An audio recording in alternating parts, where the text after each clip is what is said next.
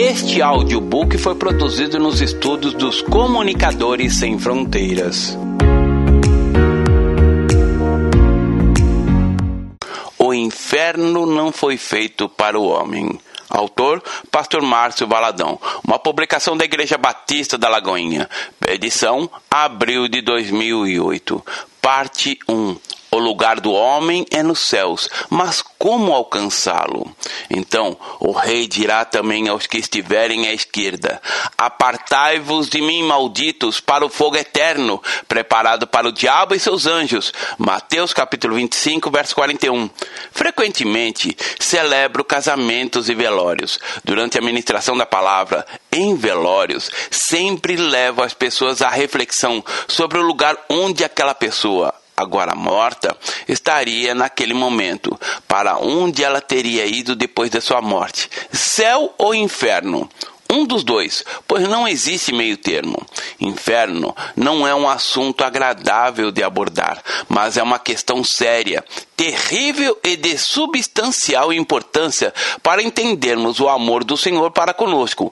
Às vezes, ouvimos uma pessoa dizer para outro: vá para o inferno mas não significa que alguém tenha poder para aprisionar uma pessoa no inferno. O inferno é tão ou mais real que qualquer coisa que você possa estar vendo agora. Nós não gostamos muito de ouvir sobre as realidades que nos incomodam, e o inferno é uma dessas realidades que nos incomodam muito. Está escrito nas Escrituras que o inferno não foi feito para o homem, mas existem milhões de pessoas que estão indo para o inferno. João capítulo 3, verso 16, Romanos capítulo 3, verso 23 e Apocalipse capítulo 20, verso 15. O inferno foi preparado antes da criação do homem. Quando Deus criou o homem, não era o plano dele jogar a sua criação no inferno. Deus preparou um jardim para a sua criação. Imagina o jardim como algo indescritível, de tão belo. Dizem as Escrituras que nem olhos viram, nem ouvidos ouviram, nem jamais penetrou em coração humano o que Deus tem preparado para aqueles que o amam. 1 Coríntios capítulo 2, verso 9. Homem nenhum por mais inteligente e perspicaz que seja, consegue fazer ideia do que Deus preparou para ele. Ao lermos o livro de Gênesis, vemos ali o carinho de Deus, como ele pensou em detalhes quase imperceptíveis. Deus preparou um lugar chamado Éden, plantou ali um jardim e nele colocou o homem. Se quando estivermos tristes e chateados, saímos a andar por um jardim, olhando as flores e sentindo o seu perfume, certamente nos sentiremos mais aliviados, mais leves. Quando saímos do reboliço da cidade e vamos para um parque, como é diferente. Ficamos mais alegres, mais soltos. A proposta de Deus era que o homem vivesse no jardim do Éden com alegria e paz eternas. O verso 41 diz que o fogo eterno foi preparado para o diabo e seus anjos. Mateus capítulo 25, verso 41. O inferno foi preparado para o diabo e seus anjos, e não para o homem. Deus preparou outra coisa para o homem. Ele preparou a vida, ele preparou o céu. A condenação do homem é algo que quebra o coração de Deus, pois ele não deseja que nenhum só se perca. Não retarda o Senhor a sua promessa, como alguns a julgam demorada. Pelo contrário, ele é longâmino para convosco, não querendo que nenhum pereça, senão que todos cheguem ao arrependimento. Segundo Pedro, capítulo 3, verso 9. Quando os pais levam seus filhos ao templo para apresentá-los a Deus, eles têm planos, sonhos, ideais para cada um deles. Nenhum pai deseja que seu filho se ingresse no caminho da destruição. Ele sempre almeja o melhor para os filhos. Deus deseja o melhor para o homem, mas o homem pode escolher a Deus ou usando a própria vontade, usando o seu livre arbítrio, negá-lo e rejeitá-lo. Deus não manda as pessoas para o inferno, elas vão por sua livre escolha, vão porque querem ir. Quando olhamos para o Calvário, percebemos como o coração de Jesus, o Filho de Deus, foi esmagado. Percebemos também todo o seu sofrimento, toda a sua agonia e toda aquela situação dramática a qual foi submetido. A única razão para todo aquele sofrimento era a restauração do homem. A Bíblia diz que Deus estava em Cristo reconciliando consigo o mundo, não imputando aos homens as suas transgressões, e nos confiou a palavra da reconciliação. 2 Coríntios capítulo 5, verso 19. O inferno significa que o homem está separado de Deus por toda a eternidade. Ora, havia certo homem rico que se vestia de púrpura e de linho finíssimo e que, todos os dias, se regalava esplendidamente. Havia também um certo mendigo chamado Lázaro coberto de chagas, que jazia à porta daquele e desejava alimentar-se das migalhas que caíam da mesa do rico. E até os cães vinham lamber-lhe as úlceras. Aconteceu morrer o mendigo e ser levado pelos anjos para o seio de Abraão. Morreu também o rico e foi sepultado. No inferno, estando em tormentos, levantou os olhos e viu ao longe a Abraão e Lázaro no seu seio. Então, clamando, disse: Pai Abraão, tem misericórdia de mim. E manda Lázaro que molhe em água a ponta dos dedos e me refresque a língua, porque estou atormentado nesta chama. Disse, porém, Abraão: Filho, lembra-te de que recebestes teus bens em tua vida, e Lázaro igualmente os males. Agora, porém, aqui ele está consolado, tu em tormentos. E, além de tudo, está posto um grande abismo entre nós e vós de sorte que os que querem passar daqui para vós, outros, não podem, nem os de lá passar para nós. Então replicou: Pai, eu te imploro que o mandes à minha casa paterna, porque cinco irmãos tenho, para que lhes dê testemunho, a fim de não virem também para este lugar de tormento.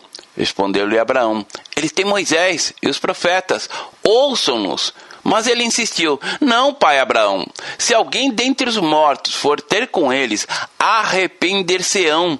Abraão, porém, lhe respondeu: Se não ouvem a Moisés e os profetas, tampouco se deixarão persuadir, ainda que ressuscite alguém dentre os mortos.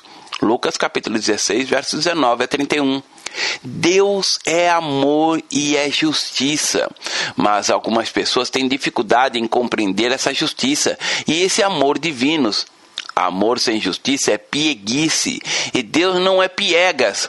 O amor de Deus tem a mesma profundidade da sua justiça, ou seja, tem o mesmo peso. Muitos têm dificuldade em entender Deus como um Deus de amor e de justiça também querem desfrutar apenas o amor de Deus, mas não entendem a questão do inferno, do lago de fogo e enxofre. Mateus capítulo 25, verso 30.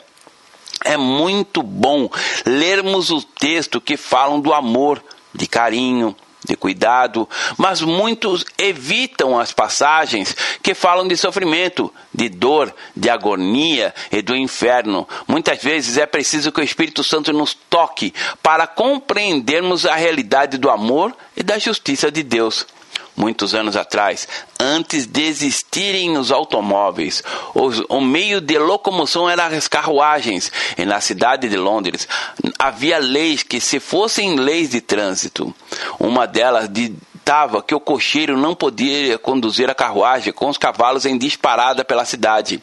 Os cavalos deveriam trafegar a um trote bem lento. O castigo pela desobediência a essa lei não era feito por multas, mas pela execução do cocheiro. Isso fazia com que os cocheiros tivessem temor e por causa disso obedecessem. Assim, as leis eram cumpridas e, consequentemente, havia ordem. Houve, porém, um cocheiro displicente que permitiu que os seus cavalos saíssem disparada pela cidade. Enquanto os cavalos corriam, um homem muito bem vestido correu e ficou lado a lado com os cavalos e o puxou, parando-os. O cocheiro olhou para o homem, agradeceu muito e disse: O Senhor salvou a minha vida. O homem não falou nada e foi embora. Passando algum tempo, aquele mesmo cocheiro deixou os cavalos saírem disparada novamente. Desta vez, porém, não houve ninguém que parasse os cavalos, a não ser os soldados. Aquele cocheiro foi preso e o levaram a uma grande sala, onde seria julgado e ouviria a sentença. Quando o juiz entrou, vestido uma toga e uma peruca branca, qual não foi a surpresa ao reconhecê-lo como o homem que o havia salvado, parando os cavalos? Logo, acendeu-lhe uma esperança. Ele olhou para o juiz e perguntou: O senhor se lembra de ter parado os cavalos e ter me salvado? O juiz respondeu sim. O cocheiro então sentiu um alívio muito grande e inquiriu: O senhor vai me salvar de novo? Ao que ele respondeu: Naquele dia eu era o seu salvador, porém hoje eu sou o seu juiz e, como juiz, eu o condeno. Hoje, todas as pessoas encontram Jesus como Salvador e todos podem conhecê-lo como tal. As pessoas aceitam ou rejeitam o Salvador, mas um dia todos nós estaremos diante dele como nosso juiz. A palavra diz: Por isso, quem crê no Filho tem a vida eterna. O que, todavia, se mantém rebelde contra o Filho não verá vida, mas sobre ele permanece a ira de Deus. João capítulo 3, verso 36. No capítulo 5, verso 24 do mesmo livro, lemos: Em verdade, em verdade vos digo: quem ouve a minha palavra e crê naquele que me enviou tem a vida eterna. Não entra em juízo, mas passou da morte para a vida. João capítulo 5, verso 24. O tempo do Senhor ainda não acabou. Mas buscai o Senhor enquanto se pode achar, invocai-o enquanto está perto. Isaías capítulo 55, verso 6. Existem duas realidades. Primeira, a realidade do amor de Deus, do seu propósito e da vida eterna que ele nos dá. Segundo, a realidade do inferno, que é o lugar reservado para aqueles que não recebem o amor do Senhor na pessoa do seu Filho Jesus Cristo. Somente conhecendo o inferno é que podemos valorizar a nossa salvação. Quanto mais conhecemos a realidade do inferno, mais o nosso coração se apega ao amor e à graça de Deus, nosso Pai. Nada se compara à realidade do amor de Deus. O inferno não é aqui. Apesar de muitas pessoas pensarem assim, muitos até dizem que sua casa é um inferno, que a sua vida é um inferno. O inferno é para depois da morte, mas nesse momento o céu pode começar aqui, quando Jesus foi colocado em primeiro lugar em nossa vida. Deus enviou Jesus à terra para ser nosso Salvador. Se o aceitarmos, teremos a vida eterna, mas se o rejeitarmos, teremos a condenação eterna. João capítulo 3, verso 16. Deus quer nos salvar, mas para isso é preciso que você receba o Senhor Jesus. Se com tua boca confessares, confessares Jesus como Senhor, e em teu coração creres que Deus o ressuscitou dentre os mortos, será salvo. Romanos capítulo 10, verso 9. O Espírito de Deus diz que o tempo é hoje é agora. Se você ainda não tem certeza da sua salvação, se o seu coração ainda não está sendo consumido por essa dúvida, este é o momento de você tomar essa decisão. Reconhecer e declarar Jesus como seu Salvador e Senhor.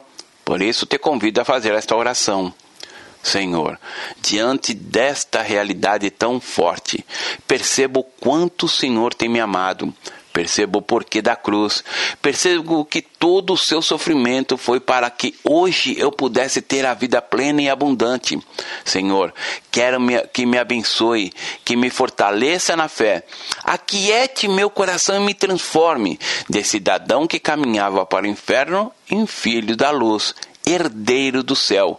Em nome de Jesus. Amém. Manassés.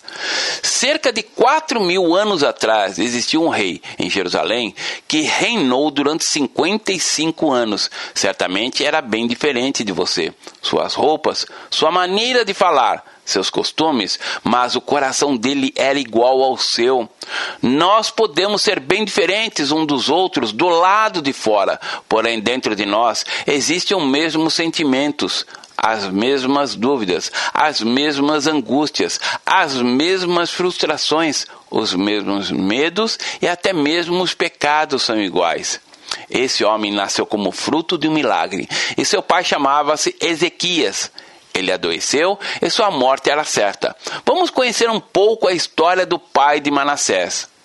Naqueles dias, Ezequias adoeceu de uma enfermidade mortal. Veio ter com ele o profeta Isaías, filho de Amós. Ele disse: Assim diz o Senhor: põe em ordem a tua casa, porque morrerás e não viverás. Então virou Ezequias o rosto para a parede e orou ao Senhor e disse: Lembra-te, Senhor, peço-te que andei diante de ti com fidelidade, com interesse de coração, e fiz o que era reto aos seus olhos e chorou muitíssimo. Então veio a palavra do Senhor a Isaías dizendo: Vai e dize a Ezequias: Assim diz o Senhor, o Deus de Davi, o teu pai: Ouvi a tua oração e vi as tuas lágrimas. Acrescentarei, pois, aos teus dias quinze anos, livrar-te-ei das mãos do rei da Síria, a ti esta cidade, e defenderei esta cidade. Ser-te-á isto da parte do Senhor como sinal de que o Senhor cumprirá esta palavra que falou. Eis que farei retroceder dez graus a sombra, lançando pelo sol, declinando no relógio de Acás. Assim retrocedeu o sol os dez graus que já havia declinado. Isaías capítulo 38, verso 1 a 8. Decorridos três anos desse milagre, nasce-lhe um filho, que recebeu o nome de Manassés, que significa aquele que faz esquecer. Ezequias queria olhar para aquele bebê e esquecer-se de toda a dor que a enfermidade lhe trouxera. Aquela criança veio como um presente de Deus, como a confirmação do milagre do Senhor em sua vida. E passados mais doze anos, Ezequias morreu completando assim os 15 anos que o Senhor lhe havia acrescentado. Manassés, então, com apenas 12 anos, assume o lugar do pai no trono de Jerusalém. E os atos desse rei foram registrados no livro de Segunda Crônicas, que diz: tinha Manassés 12 anos de idade quando começou a reinar, e 55 anos reinou em Jerusalém. Fez o que era mal perante o Senhor segundo as abominações dos gentios, que o Senhor expulsara de suas possessões, de diante dos filhos de Israel pois tornou a edificar os altos que Ezequias seu pai havia derribado. Levantou altares aos balaíns e fez postes ídolos, e se prostrou diante de todo o exército dos céus e o serviu. Edificou altares na casa do Senhor, da qual o Senhor tinha dito: Em Jerusalém porém meu nome para sempre. Também edificou altares a todo o exército dos céus, nos dois átrios da casa do Senhor. Queimou seus filhos como oferta no vale do filho de Inom. Adivinhava pelas nuvens, era agureiro, praticava feitiçarias, tratava com necromantes e feiticeiros, e prosseguiu em fazer o que era mal perante o Senhor, para o provocar a ira. Também pôs a imagem de escultura do ídolo que tinha feito na casa de Deus, de que Deus dissera a Davi a Salomão, seu filho, nesta casa e em Jerusalém, que escolhi de todas as tribos de Israel. Porém o meu nome para sempre, e não removerei mais o pé de Israel da terra do, que destinei a seus pais, contando que tenham cuidado de fazer tudo o que eles tenham mandado. Toda a lei os estatutos e os juízos dados por intermédio de Moisés. Manassés fez errar a Judá e os moradores de Jerusalém, de maneira que fizeram pior do que as nações que o Senhor tinha destruído de diante dos filhos de Israel. Falou o Senhor a Manassés e ao seu povo, porém não lhes deram ouvido pelo que o Senhor trouxe sobre ele os príncipes dos exércitos do rei da Síria, os quais prenderam Manassés com ganchos, amarraram-no com cadeias e o levaram à Babilônia. Ele, angustiado, suplicou deveras ao Senhor seu Deus e muito se humilhou perante o Deus dos seus pais. Fez-lhe oração. E Deus se tornou favorável para com ele, atendeu-lhe a súplica e fez voltar para Jerusalém ao seu reino. Então, reconheceu Manassés que o Senhor era Deus. Depois disso, edificou o muro de fora da cidade de Davi. ao ocidente de Gion, no vale, e à entrada da porta do peixe, abrangendo Ofel, e o levantou muito alto. Também pôs chefes militares em todas as cidades fortificadas de Judá. Tirou da casa do Senhor os deuses estranhos e o ídolo, como também todos os altares que edificara no monte da casa do Senhor, em Jerusalém, e os lançou fora da cidade. Restaurou o altar do Senhor, sacrificou sobre ele ofertas pacíficas e, de, e pelas ações de graças, e ordenou a Judá que servisse ao Senhor, Deus de Israel. Segunda Crônicas, capítulo 33, verso 1 a 16. É como se termina que conta. Manassés tinha um pai que era um homem piedoso, porém ele não seguiu o caminho do pai. A Bíblia nos diz que ele fez o que era mal perante o Senhor, do versículo 2. Há um ditado que diz: Filho de peixe, peixinho é. Contudo, esse ditado não se aplica a nós, espiritualmente falando. Filho de crente não é crentinho. Nós precisamos passar essa verdade aos nossos filhos. Há muitos pais que vão para a igreja e deixam seus filhos em casa. Esperam até que eles tenham 12 anos ou mais para levá-los a Deus. Isso é errado. Nós temos não só o dever, mas o privilégio de ensinar nossos filhos ao caminho do Senhor. Isso deve começar a ser ministrado antes que eles nasçam, ali mesmo, dentro do ventre da mãe. Ezequias deu este nome ao seu filho, aquele que faz esquecer. E ele se esqueceu de levá-lo a ser aquilo que ele deveria ser. É verdade que nós temos o livre-arbítrio, mas também é verdade que devemos semear aquilo que desejamos colher. Há alguns que pensam que dentro do ventre é muito cedo. No entanto, a Bíblia nos conta que Maria, grávida de Jesus, foi visitar Isabel que também esperava um bebê, João Batista. Quando ela o saudou, o bebê pulou de alegria em seu ventre e Isabel foi cheia do Espírito Santo. A palavra de Deus nos orienta: ensina a criança no caminho que deve andar, e ainda quando for velho, não se desviará dele. Provérbios capítulo 22, verso 6. Semeie Semeie aquilo que você quer colher na vida dos seus filhos. Ministre ao coração deles. Um filho não se torna piedoso porque seu pai foi um homem piedoso. Esse processo não é automático. Esse texto nos relata toda a maldade de Manassés, tudo que seu pai havia feito para restaurar o culto ao Deus vivo em Israel. Manassés destruiu. Não adianta nada a geração atual fazer grandes coisas para o Senhor, se não instruir a seus filhos para que permaneçam no temor de Deus. E hoje temos visto muitas afrontas e as zombarias. Manassés se prostrou diante dos exércitos dos céus. Hoje equivale ao envolvimento com a astrologia. Há alguns crentes que se deixam envolver pela astrologia, chegam até reconhecer que tem signo e que são regidos pelos mapas astrais. Nós não temos signos, nós temos é Jesus em nossa vida. Não permite que o diabo tenha legalidade sobre você e o envolva com a astrologia. Manassés queimou seus filhos como oferta no vale de Inom. Que covardia! Quantos pais hoje estão queimando seus filhos no Vale do Inom? O Vale do Inom era o vale do lixo. Ali ardia um fogo contínuo para queimar o lixo. Quantos filhos estão sendo queimados no altar da televisão? São inúmeros desenhos declaradamente diabólicos, como O Aprendiz de Feiticeiro, que muitas crianças assistem ao lado dos pais que dizem: Que bonitinho! Isso é o vale do Inon. Cuidado com o que entra no coração e na mente dos seus filhos. A falta de orientação é tão negativa quanto ao ensino pernicioso. Manassés adivinhava pelas nuvens, era um agoureiro, olhava para o céu tentando se orientar pela formação das nuvens. Ele trocava a orientação de Deus por uma suposta figura produzida pelas nuvens. Que tolice! Você pode até pensar, esse homem era mesmo filho de Ezequias? Ele não nasceu sob a bênção? Sim, mas há uma diferença entre nascer sobre a bênção e ser abençoado.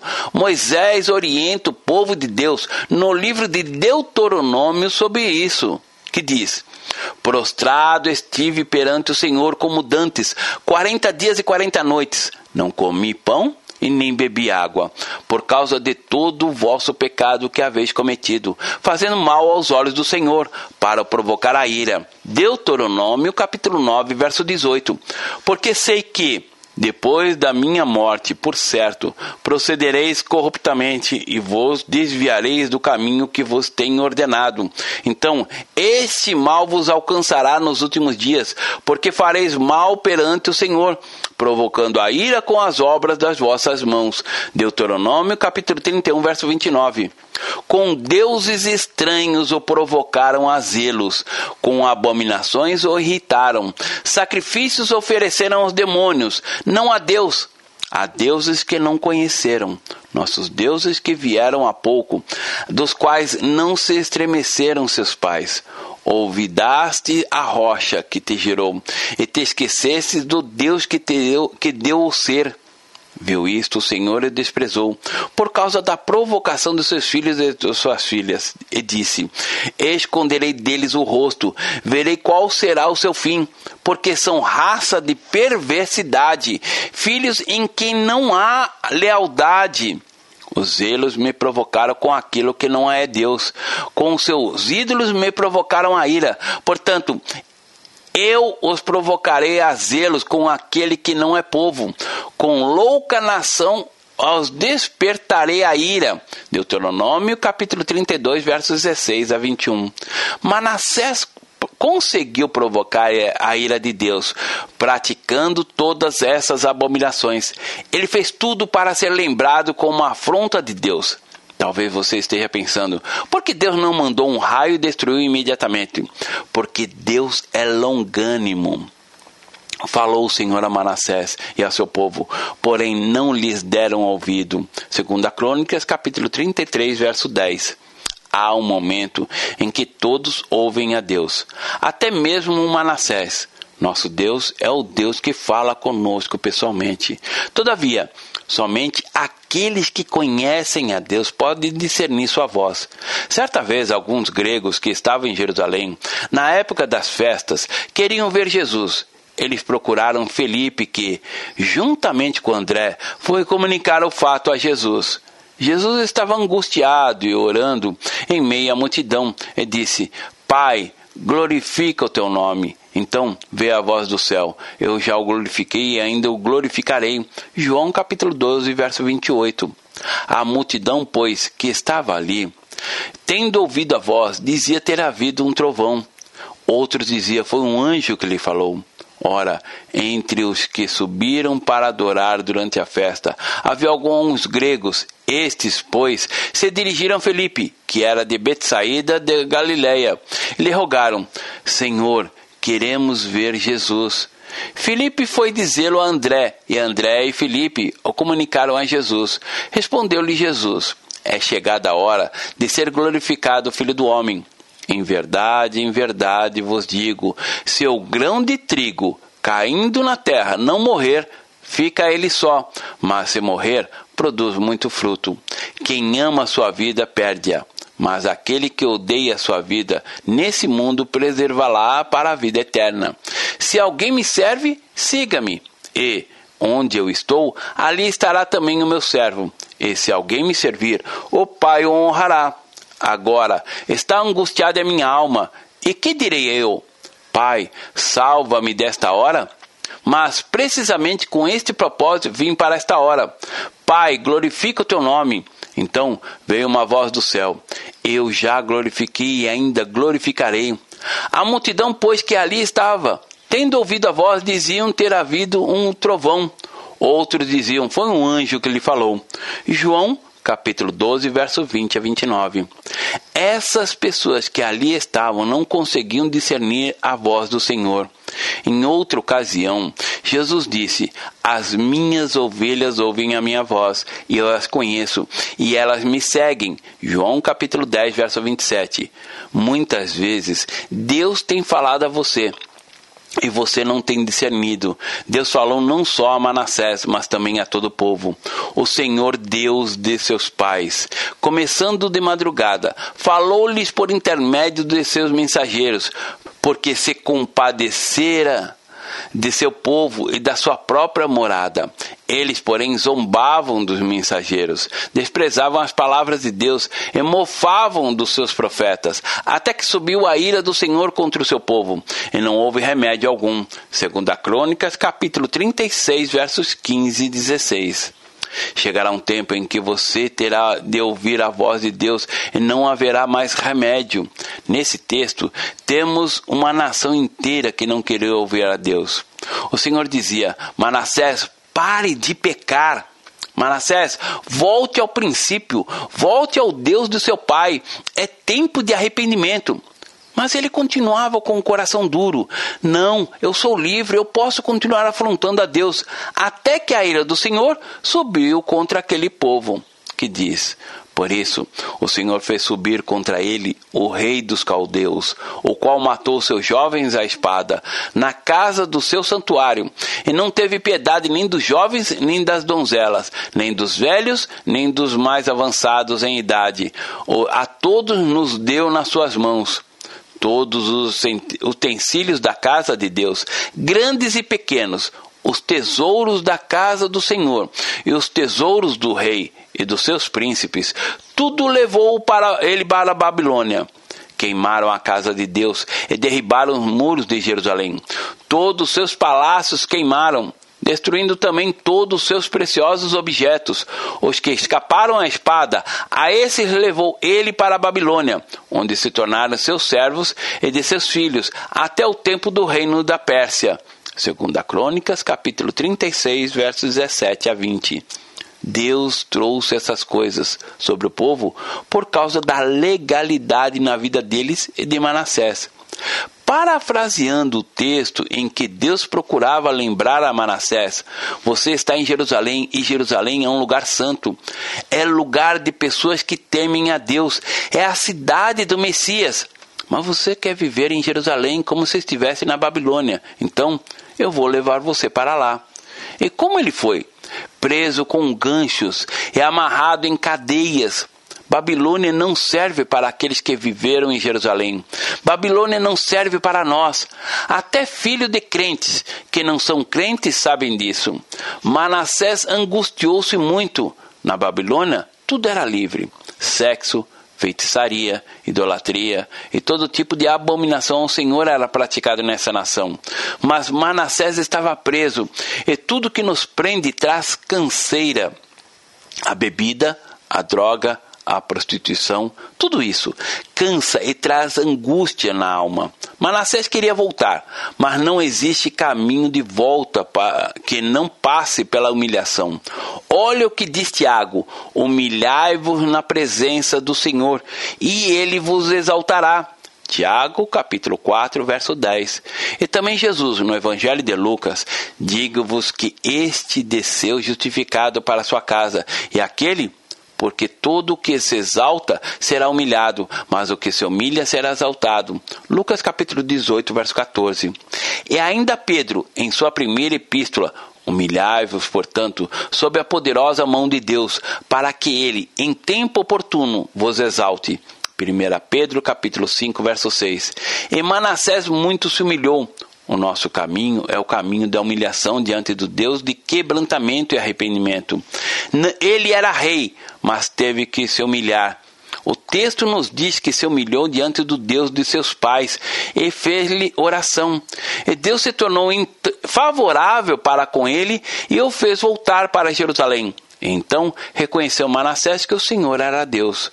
No livro de Provérbios há uma expressão que diz assim: sendo o caminho dos homens agradável ao Senhor, este reconcilia com eles os seus inimigos. Provérbios capítulo 16, verso 7.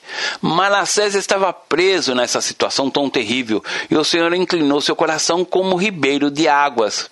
Manassés voltou para Jerusalém, edificou os muros que estavam derrubados, levantando-os ainda mais altos. Levantar muros bastante altos nos remete à comunhão com o Senhor.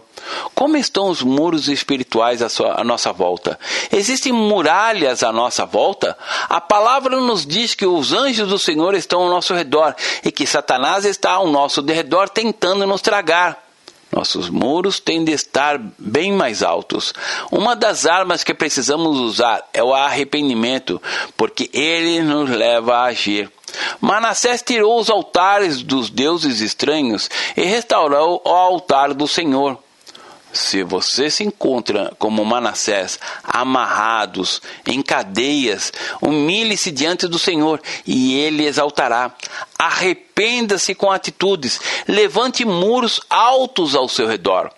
Manassés, aquele que faz esquecer, é para nós hoje aquele que nos faz lembrar, que nos faz lembrar que, longe do Senhor, a vida deixa de ser vida ele nos levanta como testemunho de que o pecado nos traz alegria em um momento que nos cobra um preço muito alto. Quando Manassés saiu de Babilônia, ele não ficou em Belém que era bem pertinho de Jerusalém. Ele voltou para Jerusalém, lugar que tipifica o centro da vontade de Deus, você que foi escravo em Babilônia, ou você que saiu de Jerusalém e foi para a Babilônia, não deixe o seu coração sossegar enquanto não estiver vivendo no centro da vontade de Deus. A única maneira de você permanecer no centro da vontade de Deus é estar crucificado com Cristo, assentado nas regiões celestiais. Você deve ser capaz de dizer como Paulo, porque eu mediante a própria lei, morri para a lei, a fim de viver para Deus. Estou crucificado com Cristo. Logo, já não sou eu quem vive, mas Cristo vive em mim. Esse viver que, agora, tenho na carne, vivo pela fé no Filho de Deus, que me amou e a si mesmo se entregou por mim. Gálatas capítulo 2, versos 19 a 20. Você não foi criado para viver em Babilônia. O Senhor é bondoso, mas sua longanimidade tem limites e quando você extrapola esses limites, não há mais remédio. Hoje você está sendo desafiado a não ser religioso, a não viver em Jerusalém como se estivesse em Babilônia. Declare ao Senhor que a vida que você quer é a vida que Ele pode lhe dar. Arrependa-se, humilhe-se e clame: Levanta-me, Senhor. Parte 2: Como ser levado para o céu. É muito interessante que Deus tenha um elemento natural tão violento para levar Elias para o céu. Ele foi levado em um redemoinho. O redemoinho é uma composição de forças. São ventos contrários que se chocam num ponto de tensão. Elias subiu aos céus exatamente nesse ponto de tensão. Se Elias, que era homem semelhante a qualquer um de nós, foi levado ao céu no momento de tensão, Deus pode usar as tensões desta vida para levar você também para o céu. Quero que você guarde isso em seu coração. Hoje, graças aos satélites e à tecnologia, é muito fácil saber se vai chover, se haverá furacões, terremotos, etc. A meteorologia pode prever esses fenômenos quase que 100% de acerto. Na vida também é assim. Você pode estar caminhando tranquilamente e de repente, um vento contrário começa a soprar e você não tem domínio sobre o vento. Você pode fechar as portas, as janelas, você pode correr, procurar um abrigo, mas não consegue parar o vento. Você não tem domínio sobre o vento, apenas Deus o tem. Quando o vento contrário sopra, ele vai encontrar um ponto, chamado ponto de tensão, que é a força antagônica então o vento começa a girar, formando o redemoinho. No Velho Testamento, Elias não é apenas um símbolo profético, tanto assim que quando Jesus se transformou no alto do monte, estavam ao seu lado Moisés e Elias. Até desejamos ver como é subir ao céu por um redemoinho. Você pode amaldiçoar o redemoinho, mas a Bíblia nos diz que Deus também nos fala através do redemoinho. Depois disso, o Senhor, do meio do redemoinho, respondeu a Jó: quem é esse que escurece os meus desígnios com palavras sem conhecimento? Jó capítulo 38, versos 1 e 2. Deus falou com Jó por meio de um redemoinho. Não que Jó estivesse no meio de um redemoinho de ventos, mas no meio de um redemoinho de problemas, de tensões que a própria vida lhe provocara. No meio das dificuldades, sejam elas as mais difíceis, você declara: Quero ouvir Deus.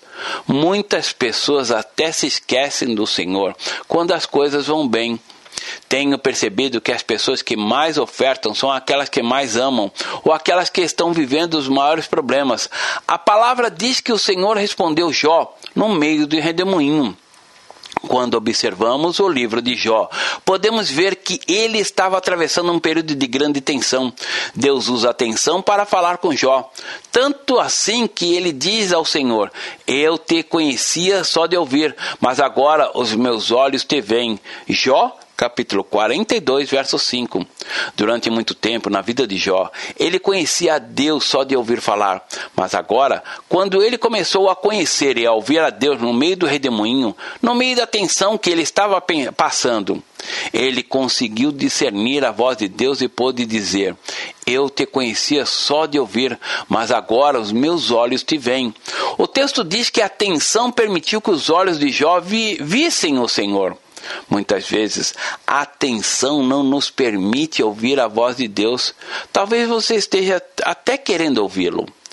E Deus também esteja querendo falar com você através do redemoinho que está ocorrendo na sua vida.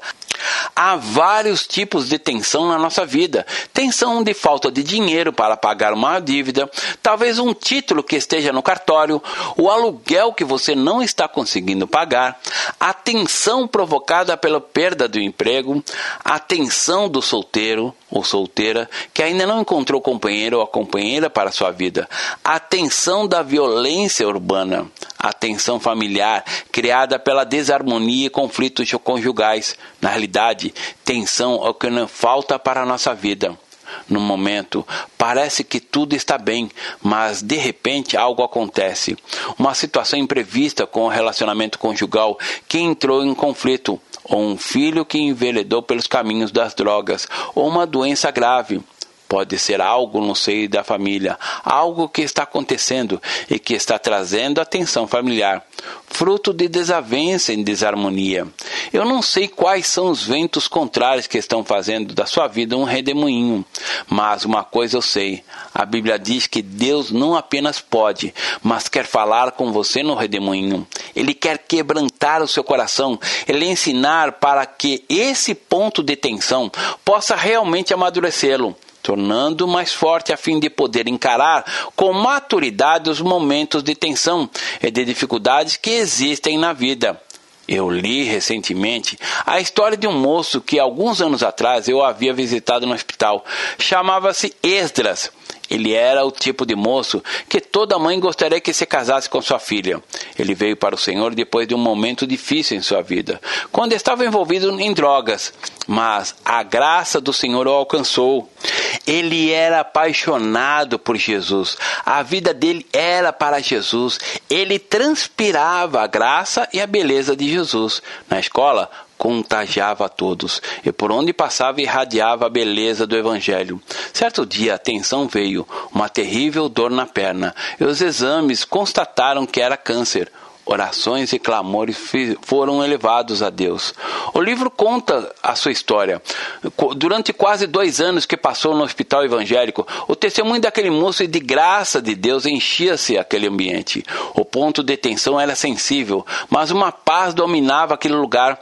As pessoas, ao chegarem ao seu leito, não encontravam um moribundo, mas ouviam a palavra de amor de Deus e se convertiam. Aquele quarto parecia uma romaria não para ver o Esdras, mas para ouvir de Jesus, e foi assim até o momento da sua partida. Ali estava a atenção, mas Deus estava falando. É como dizia Paulo: porque se vivermos para o Senhor, vivemos, se morremos para o Senhor, morremos. Quer pois vivamos ou morramos, somos do Senhor. Romanos capítulo 14, verso 8. Temos de viver com o nosso coração no coração do Senhor. Deus nos fala no redemoinho. Quantas vezes quando o vento contrário alcança aquele ponto de tensão e o redemoinho surge, é exatamente ali que Deus começa a nos falar. Jó podia dizer: eu te conhecia só de ouvir, mas agora os meus olhos te veem. Jó, capítulo 42, verso 5. Deus nos fala e se manifesta no redemoinho. No meio do redemoinho, podemos ouvir a voz do Senhor e também a manifestação da sua presença. O Senhor será visto sobre os filhos de Sião, e as suas flechas sairão como relâmpago. O Senhor Deus fará soar a trombeta e ira com os redemoinhos do sul. Zacarias capítulo 9, verso 14. Nesse texto vemos a manifestação do Senhor no meio do redemoinho. Voltai às fortalezas, ó presos da esperança. Também hoje vos anuncio que tudo vos restituirei em dobro. Zacarias capítulo 9, verso 12. No meio do redemoinho, você precisa voltar à fortaleza. Nunca permita que o seu coração esteja preso pela desgraça e pela incredulidade. Deixe-se ficar aprisionado pela esperança, porque somente os presos pela esperança recebem do Senhor essa promessa. Você não apenas reaverá o que perdeu, mas receberá tudo em dobro, porque Deus se manifesta no meio do redemoinho. Deus pode se manifestar como rei e como libertador no meio do redemoinho. Nessa tensão, ele glorifica o nome dele, manifestando-se presente. Somente Deus pode transformar a tragédia em bênção. Certo homem, cristão, tinha uma vida muito tranquila. Era um empresário bem-sucedido e morava em uma casa muito boa. Possuía carros e tudo corria muito tranquilo. Entretanto, ele tinha um sócio desonesto que o levou à falência. Esse homem perdeu tudo que tinha. A sua vida virou um grande redemoinho. Ele não conseguia encarar a sua família, nem os amigos, nem ele mesmo. Ele orou e pediu a Deus que se manifestasse no meio do redemoinho. Para sobreviver, a esposa começou a fazer salgadinhos e aquele homem saía para vendê-los. Ele logo percebeu que a sua habilidade para vender era muito grande. Daí a pouco, ele deixou de vender salgadinhos e passou a vender material de construção e começou a prosperar.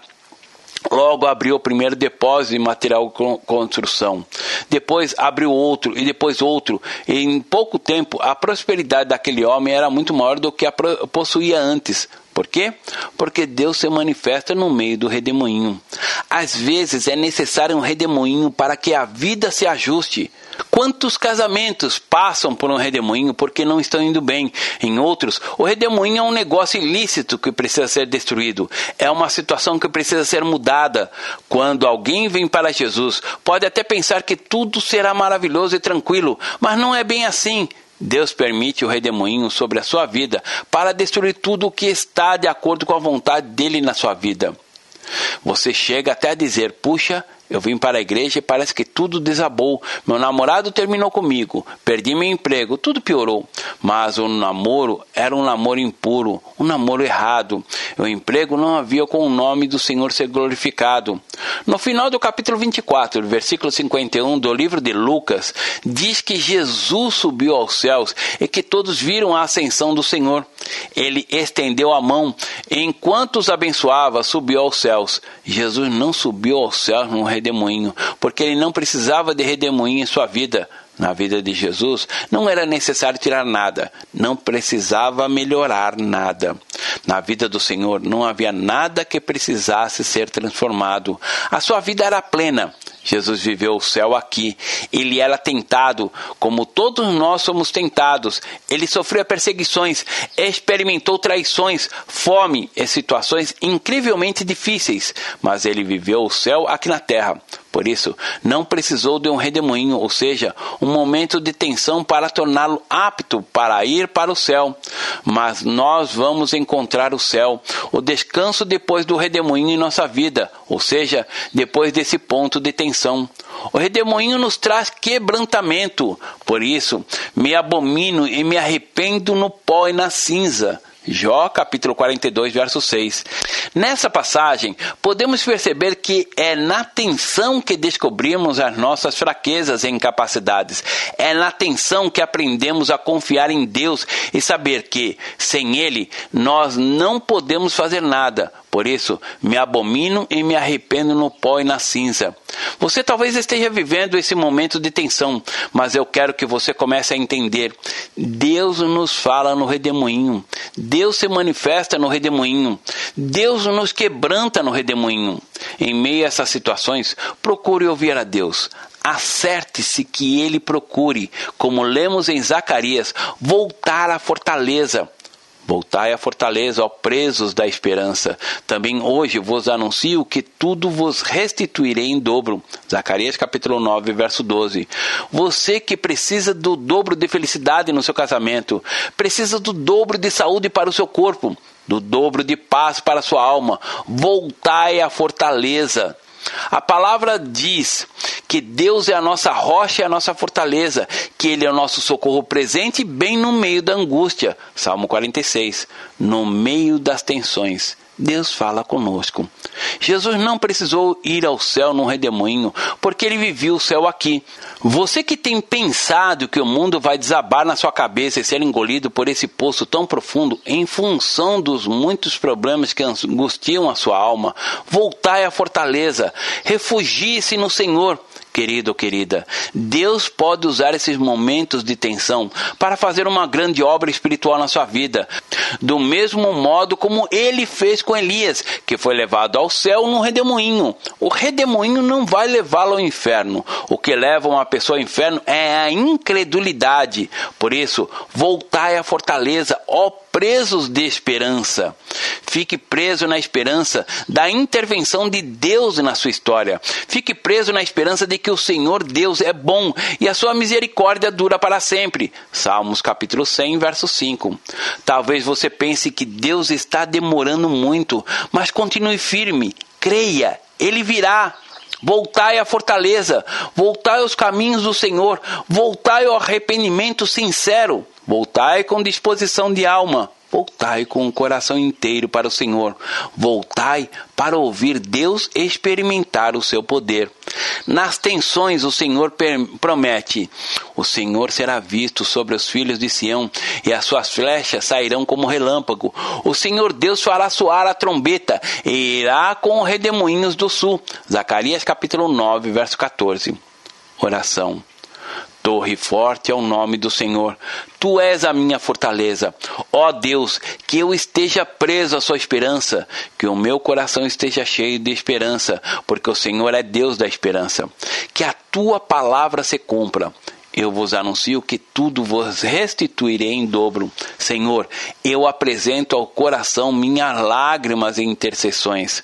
O Espírito Santo de Deus, que nesse momento meu coração seja mudado, que eu não seja destruído pelos redemoinhos ou pelas tensões da vida, mas que o Senhor possa usar essas circunstâncias para levar-me mais para perto do Senhor e arrependido me prostrar diante do Senhor e tomar posse de tudo que o Senhor tem, em nome de Jesus, no, o seu Filho. Amém. Deus abençoe. Pastor Márcio Valadão.